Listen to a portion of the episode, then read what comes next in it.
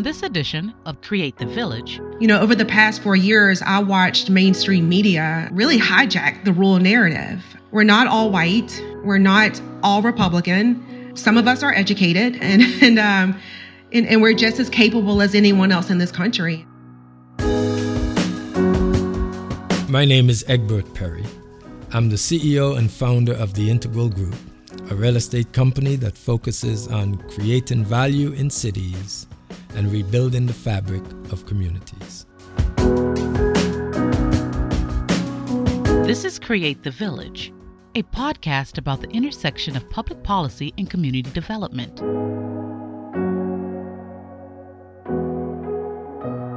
Okay, good day, good day, good day, audience.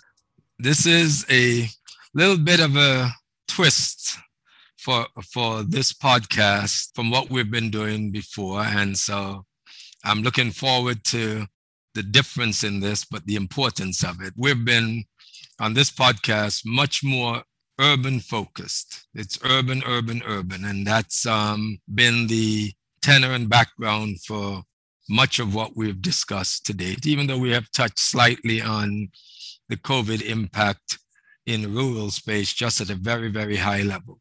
But we often forget the essentiality of rural communities to the health, well-being, and competitiveness of our state. So our guest today is Sherry Powell, and she's the founder and executive director of Rural America Chamber of Commerce. Sherry is a proud native of rural Alamo, Georgia, and has been a longtime advocate for sustainable rural economic development policies and initiatives. Uh, she founded Yours Rurally in 2020. It's a company that offers curated gift boxes that feature premium high utility products that are sourced exclusively from rural America. Now, Sherry is really a policy person at, as well. And Sherry has about two decades of policy analysis, regulatory analysis, and public policy experience. She's been responsible for formulating and executing legislative and regulatory outreach strategies and securing policy and budgetary wins at local, state, and federal, as well as international levels in both the public and private sector, and in relation to various industries, including aerospace and defense, uh, insurance, financial technology, etc. Sherry began her career as a staffer at Capitol Hill. And on the Hill, she worked for both Congressman Ed Pastor from Arizona and Senator Zell Miller from Georgia, and later spent five years at Northrop Grumman Corporation uh, here in Georgia as manager of government affairs. Um, she graduated from UGA with a bachelor's degree, I should say, University of Georgia, with a bachelor's degree in political science and earned her Master's of Business Administration from the Robert Smith School of Business at the University of Maryland. She founded Rural America Chamber of Commerce in 2021, so a recent, recent founding. The Chamber's mission is to provide opportunities and visibility for rurally situated entrepreneurs through networking, education, mentorship, partnership, and collaborations. Sherry, I know I didn't do it justice, but did I miss anything that you'd like to add for this audience before we get into sort of the Q&A part of the podcast? That that was beautifully done. That was beyond beautifully done. Thank you so so much for that. Um, my favorite part of that bio is that um, I am indeed a proud native of Georgia, um, specifically rural Georgia, and it's just um, I, I love talking about that part of, of who I am. So I'm, I'm happy that you, you mentioned that. Thank you. Well, and you know, it's Alamo, Georgia. So that's, a, that's different as well. The old Alamo, right? so now congratulations, by the way, on the founding of Rural America Chamber of Commerce. And so why don't you, for the audience, just tell us what's happening in rural America and why is now the time to launch this new Chamber of Commerce? Sure. Um, well, first, just thank you so much for for this opportunity. Um, what a, what a treat! It feels, in some ways, like a homecoming. Um, I will say that I do. Um, I will be very careful during this conversation, just given the fact that I I have tons of thoughts and observations around the amount of people who are leaving South Georgia and moving to Atlanta. And I have, I'm very sensitive around that. So I will, I, I will show a degree of diplomacy um, sure. around that topic. Um, but I, you know, in, in, complete and total candor, I think that this chamber and this focus um, that we are setting out to, the work that we're setting out to do is long overdue. Um, I think this is work that should have been started on a holistic level years, decades ago. Um, I, I, I, there's, you know, I, I am always intentional in saying that 2020 was a pivotal year, but what we're doing is not necessarily in response to that year alone. There's decades and decades of systemic issues and challenges that that need to be addressed, and um, and and, and complete. I just I'm I'm humble enough in saying that this should have been done years ago. Um, this should have been stood up years ago. And our, our focus is exclusively on rurally based entrepreneurs and business leaders. And it's a demographic that's been ignored too long. And so um, it's timely, but overdue. So, Sherry, with that, let's, so before we get too far into this, then, um, we all have our definitions for urban and rural and so on. So let's agree on the definitions. So Atlanta is encircled by a six lane highway. So 285, of course. For many people, anything outside that perimeter is considered rural. Obviously, there are other definitions to rural. So, what's the definition you're using to identify rural America as you speak to it? Sure. Um, so there are over a dozen definitions within the federal government for what rule is. And the chamber rested on the definition that's truthfully the most simple, and that's the census definition of a community that um, includes 50,000 or less less residents. And so, and you all may know that there's currently um, a request for comments around this exact issue because there's a move to change that definition to include um, the threshold to 100,000. I actually checked last night to see how many comments um, for the regulatory process have been submitted, and there are over almost 400 at this point. Um, but we, for the chamber's purposes, we are sticking to the 50,000 threshold until the government changes that if they do. It's just a clean, simple, there are a lot of, I understand the nuances. I understand the folks who disagree with that, but for the sake of clean, simple approach, that's, that's the chamber's definition and threshold. So 50,000. Okay. Um, but, you know, and I'm actually, I do want to say I, I do appreciate that question because it really is so important. I mean, that the definition, the, the parameters, it, it's amazing how much funding is driven on just that premise, right? And that's why I think there's so many comments um, being submitted into this regulatory process because it, it, it, it so much depends on the definition of what rule is versus non, non-rural so to an outsider, um, someone outside of the rural America conversation, I know there are a lot of sometimes com- competing, sometimes conflicting interests and alignment of those interests under the banner of rural America or rural communities is probably difficult. So, why don't you help us understand how the economic interests of, say, rural dairy, farmers in Vermont or gig economy entrepreneurs in Montana or black farmers in central Georgia all align. So what's the alignment and how does that come together? So in in our view and, and in my personal view, the alignment is truthfully rooted in the fact that these entities, no matter which rural community they sit in and what their day to day job or focus or operations are, they are empowering this country's economy. And there is just no, there is impossible to deny that. Um, and, and, it, and, and again, it doesn't matter if it's a farmer, um, an Airbnb host in rural Oklahoma, um, or someone who's who's managing a brick and mortar in rural North Carolina, they are creating jobs in these small communities and in some ways they are they underpin that local community. So the alignment is in the power they hold in terms of propelling our economy as a whole as a country. And there's just not enough attention placed on that. Um, you know one of the things i've been thinking about a lot lately is um, the way that this country and, and, and frankly the world celebrates and acknowledges and funds and even in some ways idolize entrepreneurs who are rooted in the technology space. And that's fair, and I understand it. But we have to be inclusive in terms of how we fund and think about and celebrate business owners across the board.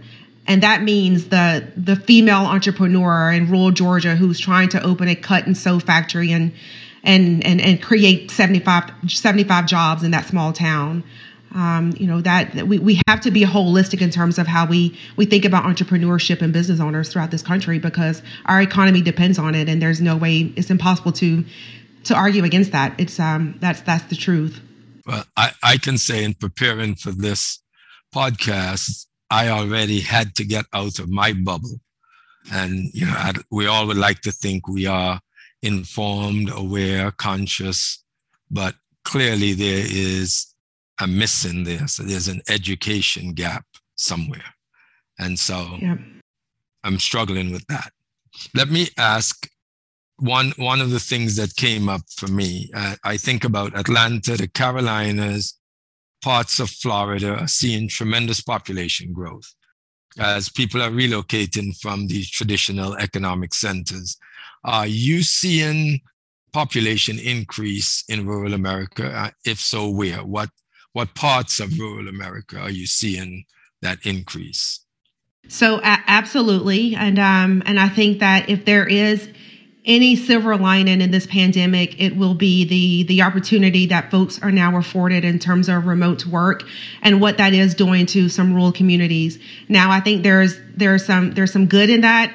There's some danger in that, and we can we can get into that. But um, but for example, I live two and a half hours north of, of, of Manhattan. And so I've seen it, the real estate prices in this upstate New York community have just been, it, it's, it's hard to, the adjective to use in terms of describing it is hard to find. It's been um, just overwhelming and eye popping in terms of what's happened to the real estate market here. But so many folks from the city have they made that migration and they made it quickly after after the pandemic started to take root um, in the U.S. And I think that's the case for many rural, small communities that are within three to four hours of a metropolitan area um, throughout the country.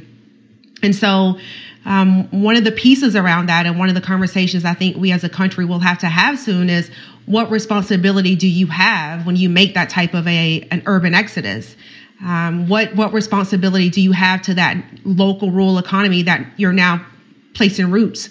Mm. Um, should you should you consider being a part of the public school system in the small rural community? Should you should you not go back to Brooklyn to do your grocery shopping at Whole Foods, but shop here locally at the, the local grocer? So there's a responsibility to that. Um. There's a beauty, but there's also th- that, that you know there there's some accountability around that type of move. But but for sure, we're seeing that trend across the country. So so I'm taking it from what you said and sort of inferred. I I wanted to ask if the so-called gig economy is impacting rural America or, or rural economies across the country. And um, are those businesses benefiting from this flexibility that's provided by this new structure and what it offers to workers?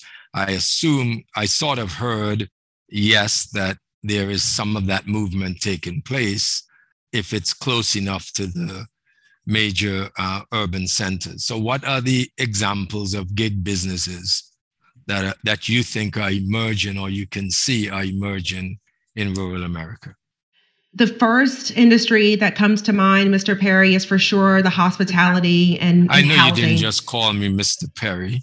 I did. Uh, it's that. Please, it's, it's, Sherry. and and I think we go back 20 plus years. Uh, please, it's Egbert okay, very very good. I I'm going to blame that on the Alamo roots, whereby if my grandmother. I understand. I'm from a little little town, little little country, and you know I sometimes can't shed the sir and ma'am thing. So I get it, but no, please let's not do that.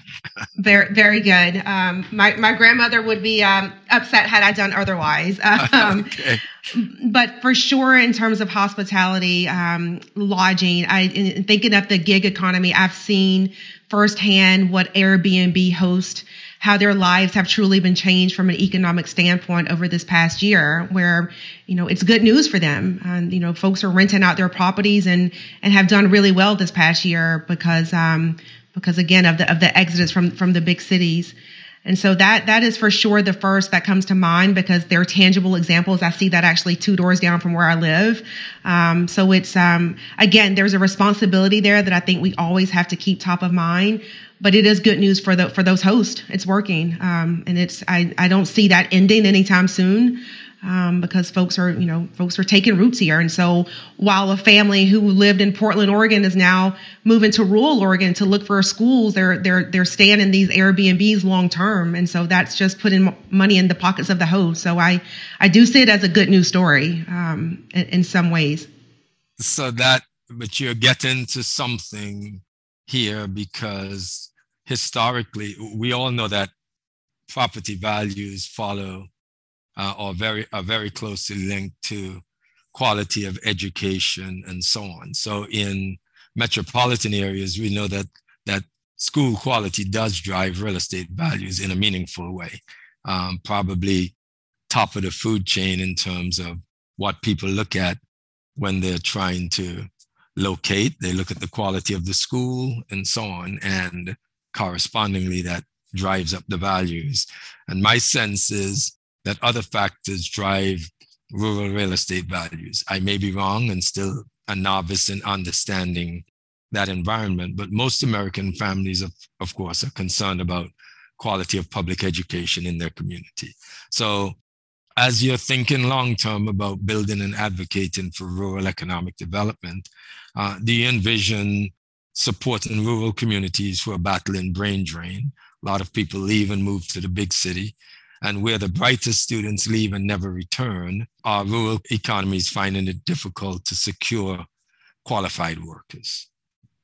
Absolutely, absolutely, and absolutely. It's um, okay. it's uh, I we did a survey. You know, the chamber is five weeks old, but we have surveyed some of our um, members around the largest pain point that they are currently experiencing, and the second item on the list is um, is around um, um, the labor force. It's that that's what that's the pain that folks are feeling, and then you know the other side of that is that we talk about the importance of job creation, but mm. it's hard to to hard it's hard to have that conversation when you're when your labor force just not is just not where um, where where it should be, and so that for sure a piece of that is the brain drain that that so many of these communities are are experiencing. Mm-hmm. Um, I actually, and I hate to keep bringing up the pandemic, but again, when we're thinking about silver linings, that is um, that's a piece of it because so many young folks are returning home, um, mostly for need around financial um, financial need. Their job losses in the city has are pushing some of them home, but I think there can be also a good news story. Um, mm-hmm. There's you know if we create the opportunities, there's now a higher likelihood that we can attract talent um, on the ground in these local communities. That's going to take time, but the trends are starting to move in that direction. Um, but it's so, it's so Sherry. So regarding the pandemic, um, a medical professional uh, recently told me that despite all the media attention about the impact of COVID nineteen on people of color in urban centers in American cities, uh, it's the rural communities where there's a much deeper impact that well much deeper impacts that have occurred as a result of COVID 19. Is that what you're seeing as well? Absolutely. Oh, wow. And, and, I, and I will say, Egbert, that the, the issue is it's not in terms of how these rural communities and rural health systems have responded to, to the pandemic. The truth of the matter is that pre pandemic, access to health, quality healthcare in these communities was, was already on thin ice for decades. Hmm. Over the past 10 years, um, it's been, I think, since 2010, almost 120 hospitals throughout rural America have, have closed. And another 20 to 25% are on the on the brink of closure because of financial distress. And so we were already walking on thin ice in this regard and the pandemic just exacerbated it and it's i think there's more to come in terms of challenges and hardships because we've seen over the past year, and this is this is nationwide, where folks have have not addressed routine health issues because of COVID. And so that's going to catch up with us soon, right? And so right. it's a system that is was already un, under so much stress and what's to come, I think in the next um, year to five years is is is discouraging and frankly frightening. Um, on top of that, to make matters worse, when you go back to the issue that you you just brought up around um, the labor force, I mean, some of these nurses and medical professionals who have worked under so much stress this year, both in terms of the pandemic and then the health financial constraints of their their their hospitals, you know, folks are leaving. I mean, they just can't. They're just leaving. Yes. It's hard enough to attract the talent, and now what you have attracted is leaving. is is dire. Mm. It really is. Um, and and so is there the same disproportionate impact on the communities or the people of color communities in rural areas just as we're seeing it in the urban centers as uh, as well? Absolutely. And i and i would say those are for the same reasons in terms of the situation and the the the, the conditions pre-pandemic it was already there. It was already a, a, sore that already existed, and now it's just to the point of, of of of being dire in nature, and that's um, you know, that's in terms of access, that's in terms of quality, um, in terms of healthcare, and it's um, and it just doesn't it doesn't get attention. I mean, I and we can get into this later, but I truly believe in my quietest moments that Black rural Americans are one of the most indivisible demographics in this country. Mm along the lines of education, health, economics, in every regard. I, I, believe that. And if I didn't believe that, I wouldn't have stood this chamber up. That's why I'm in this. That's why I'm doing this. That's my why. Um, wow. It is in terms of supporting entrepreneurs, supporting economic revitalization. But for me, the social piece is also my driver. Um, that, that's pretty invisible since there's already invisibility in the urban centers. So uh, to say it's even more invisible um, is is really a hell of a statement. But I get it. Um, so I don't know where I saw it, but you were quoted once uh, recently saying that when our economy is challenged, rural areas are just as hard hit hard hit as cities, and often more so because rural America, in many ways, lacks the survival and recovery resources available to metropolitan areas and the past year has been no exception. And so I get that, and especially as a result of the conversation we've been having. Um, what are the greatest misunderstandings you think that are held by metropolitan populations about rural communities, especially in the areas of economic, social, and demographic factors? Oh, I, it's hard to know where to start when we start to think about stereo stereotypes and wow.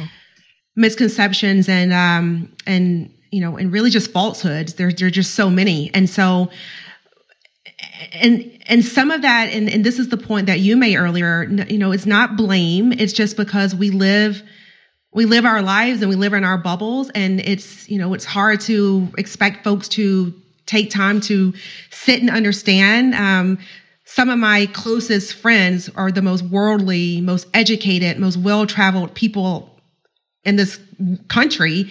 And when I have conversations with them about the fact that a group of students in the town where I grew up have truly lost an entire year of education this past year because they just don't have access to high speed internet at home, it's hard for people to understand that's happening in the United States of America today. And so, again, it's not blame. It's just if that's not the life you live, then you just don't know. And so, um, so, to, but to go back to, to the question around um, sort of the, the beliefs, you know, one of the things that have come up, and I, you know, I'm I'm I'm I'm bold in bringing this up, but I will because it's the truth you know, over the past four years, I watched mainstream media um, really hijack the rural narrative. Um, we're not all white and we're not all Republican, and we some of us are educated and and um, and, and, we're just as capable as anyone else in this country. And so, um, but that narrative is real, and there it it it can create it can create dangerous situations, as I think we've seen over the past recent years. And so we have got to we we we're responsible for bringing this to surface and having conversations and really changing these belief systems because they can get us in a lot of trouble as i think we've seen uh, so sherry you know i it goes without saying, and based on what we've been talking about, it it should be even more obvious to those to whom it wasn't obvious before. What you're doing is a heavy lift, a very, very heavy lift. And I assume you agree with that. You, you said, and I really want to lift up the chamber at this point. You said that the Rural America Chamber wants to empower rural entrepreneurs to become advocates for their economies and their communities. You're not a traditional chamber of commerce, and you're not afraid to dig into real issues. We're going to talk about things like racism in America and other very difficult, sensitive, but essential to discuss topics. Um, so, do you agree with my assessment that this is not just a heavy lift, but an unusually heavy lift? And what are you anticipating to be the outcomes of the work that you're doing at the chamber? I absolutely agree that it's heavy. It's um, it's a it's an incredibly heavy lift. It's bold, uh, it's audacious, and in complete candor, it's scary. Um, I'll, I'll just I'll just be truthful in saying that it's um it is scary because it is very non-traditional, but it's necessary. And if we were not going to do the the hard stuff, again, I wouldn't I wouldn't be here. I'd, I'd probably be go, back into corporate and just get a job. I, I, just that's that's the driving piece for me. And um and one of the things that I think one of the ways that I like to to talk about this issue, um, Egbert, is around the idea that so many of us, and, and and I know this will resonate with you. We you know it's easy for us to to sit in our homes and say Fortune 500s or Fortune 250s they have the responsibility to ensure equity in rural, you know, in, in the United States, in the world. They have the responsibility to invest um, according to according to a fair model. They have the responsibility to be sure their leadership looks a certain way. It's easy for us to say what they should do, but we also have to think about what we should be accountable for and the responsibility we hold. And so I think as a rural business owner, we have those same responsibilities in our rural communities we have a social contract with our, our small towns. And that's, that's yes, supporting the local high school, the Rotary Club, um, providing trophies for, for the local football team. But it also means creating a safe, healthy, equitable, social, socially equitable, equitable place for the residents who live there. And so as business leaders, that's our responsibility and it's time to lean into that. And that's part of the work that the chamber is going to do uh, fearlessly because we, we believe it. And, um, how, how has it been received so far? So, one of the things that I have been saying every opportunity I can, and this is both externally to our board of directors, truthfully to anyone who will listen, is the idea that this is scary and this is hard, but we have to be truthful about what we're aiming to do. Because when we do that, we attract folks who also feel that it's the right thing to do. Sure. And it, I don't care if our membership numbers are low in two years and three years, as long as we're attracting the folks who believe that this is the right way forward, then we're doing exactly what we should be doing. Um, we're, we do not exist for everybody. We don't exist for every rural business owner, every rural entrepreneur. We exist for the ones who know that this is part of their work and part of their responsibility to carry forward. So, how would you know that you're being impactful? How do you measure impact? So that that's that's a very good question, um, and and part of that along the lines of entrepreneurship and capital and, and, and enterprise, that's going to be a little easier to measure. It's, it's really which members can are getting funded, which ones um, are able to grow their business, to stay in business. That's easy to measure. The social stuff is hard, um, yes. and and and we're also we have to start. We have to start slow, right? We have to meet people where they are. That's okay. Um, that's I think that's across the board, no matter whether you're rurally focused or urban focused or et cetera. We have to, you know, we, it, it's, it's just conversations at this point. Um, and it's just bringing some of these issues to surface. Our first event two weeks ago, it was our first event as a chamber and it was racial reconciliation throughout rural America. And there are a lot of folks who said, don't do that. It's too soon. It's too early. You're going to turn people off. No one's going to join. And we did it anyway. And, um, and I, and I think it was, it went well. It was fruitful it was a, um, you know, it was it was a, it was a situate uh, an environment where we can just talk, right? It wasn't nothing was broadcast on mainstream TV. You know, no one was. It was a judgment free zone. nobody was acting. exactly, exactly. Right. And the beauty of this virtual environment too, Egbert, is that as a viewer, you can sit in the comfort of your own home and process these topics that are hard to talk about. They're hard. They're hard, mm-hmm. but take the spotlight, take the social media, take the judgment out of it, and just be at peace with working through these issues. And that's what that event allowed people to do. And and I'm proud of it. And we're we're just getting started. Uh, we're going to keep doing this. Isn't there a little bit of a contradiction in you being one to take this on? So much of your professional career has been based in DC. You've worked for some of the most influential politicians in Washington. Your experience in those positions obviously will work for your members as you advocate on their behalf. But I have always been, well, not always, but certainly in the recent past, have been led to believe that rural Americans have given up on government and whether government is really in their corner working on their behalf. So, what are the ways that the chamber will leverage the national, state, and local governments to assist rural American businesses? So, um,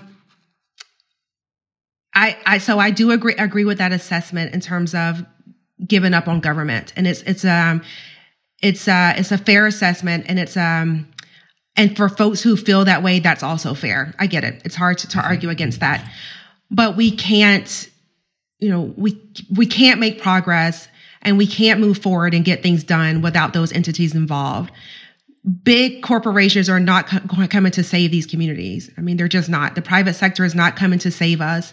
Entrepreneurship is and will, and we need government assistance to, to, to propel and help with that.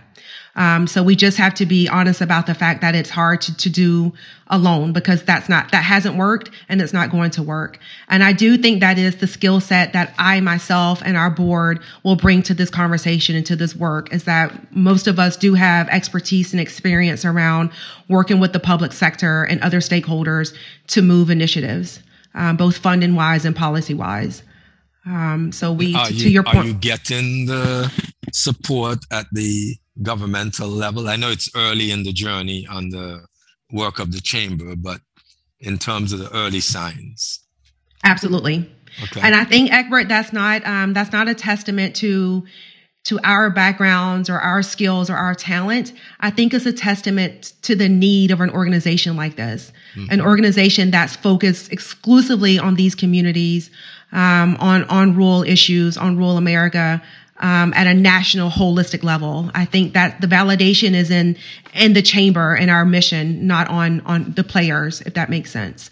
Uh, but we have we have for certainly received um, a, a, warm response and a bunch of energy around options to collaborate and partner and drive impact, right? Because that's that's the core of all of this is really impact and results. And so people are coming from the woodworks in terms of how we can get that done, and we're thrilled about it. Frankly, if I'm being completely honest, um, a bit unprepared for it. Um, I, I, this response has been overwhelming. Um, and in some ways we were we were underprepared for for for the response to standing this organization up but but it's great and we're excited about about what's to come the bottom line is there's just so much there's so many opportunities because there's so much need in every in every way the need is just is great and growing. I admire what you're doing. I know when you're doing something that's for which there's not readily accepted market permission to do so you're creating new direction and so on it's a that in and of itself is a heavy lift. And given that the mainstream dialogue sends a very different message you're also trying to fight that. So I appreciate and applaud your efforts. I can tell you that you've already changed the lens in my glasses, okay, um, in terms of how I perceive the issues or challenges in rural America and also how I will listen to what I hear in the media. Um, and so uh, this this was very interesting and intriguing for me, and I I want to thank you for that and the work that you're doing. Um, Sherry, is there anything else as we close out that you'd like to say to the listeners? I, I, you've oh. already said a lot that I know that is that is new for them, but is there something that you you would leave as a parting message? So, so there are two two things, if if I may, and um, and one is the example, or, uh, or along the lines that you just mentioned, Egbert, or along um, just in terms of how we think about and how we filter what we hear in our mainstream reporting and media. One thing that I I just learned um, a couple of weeks ago, which truthfully surprised me, and it made me put my own stereotypes in check, was when we think about what happened on January the 6th in Washington, D.C. at the Capitol, um, I certainly had some, some ideas around that entire situation. And I had some, you know, I was doing my own labeling and my own stereotyping. And just two weeks ago, I learned because someone did the due diligence around the idea that the majority of those folks who did what they did were from urban, suburban areas. And and I admit that that surprised me. And so it's, um, you know, we're all guilty of our, what we hold inside in terms of stereotypes, but the media adds to that, right? And so mm-hmm. it's, um, thankful, I'm thankful for people who do that research and then share it and educate us. But I only mention that to say that someone who considers themselves um, a proud rural American and a proud rural advocate, even I wrestle with this uh, mm-hmm. because that's what that's what mainstream has done to so many of us. And so, um, so, so I, I appreciate the point that you made, but I just want to say that we're all on that, we're all on that journey and all doing that work, right? Uh-huh. Um, the other thing that I, I, will say is that, you know, just in terms of your, your listening audience is, um, I, I truthfully believe that we all have rural roots and rural connections no matter where we live today and what we're focused on today, especially in a state like Georgia and states throughout the Southeast. You know, there's so many rural communities that are majority black and you would just never know it because no one ever talks about it. No one ever celebrates it. Um, and so that's also a part of, you know, the work that this chamber is going to do. It's let's celebrate these stories. We all have ownership in these communities and, you know, we all have roots there and they, they deserve to be acknowledged. So that's just one thing I'd love to share with with your um, with your listeners because I, I, know I know the Atlanta contingent is strong, but my my yes. guess is that 98 percent of Atlanta residents their their roots, their history, their heritage goes back to to the, to a rural community in the southeast. Yes, and from my very strong southern accent you can tell mine do as well right?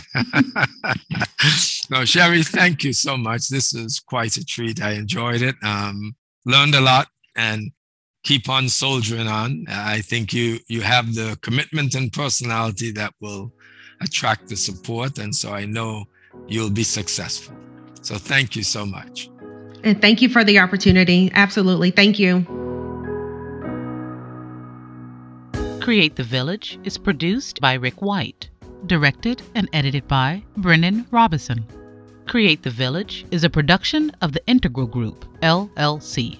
Copyright The Integral Group.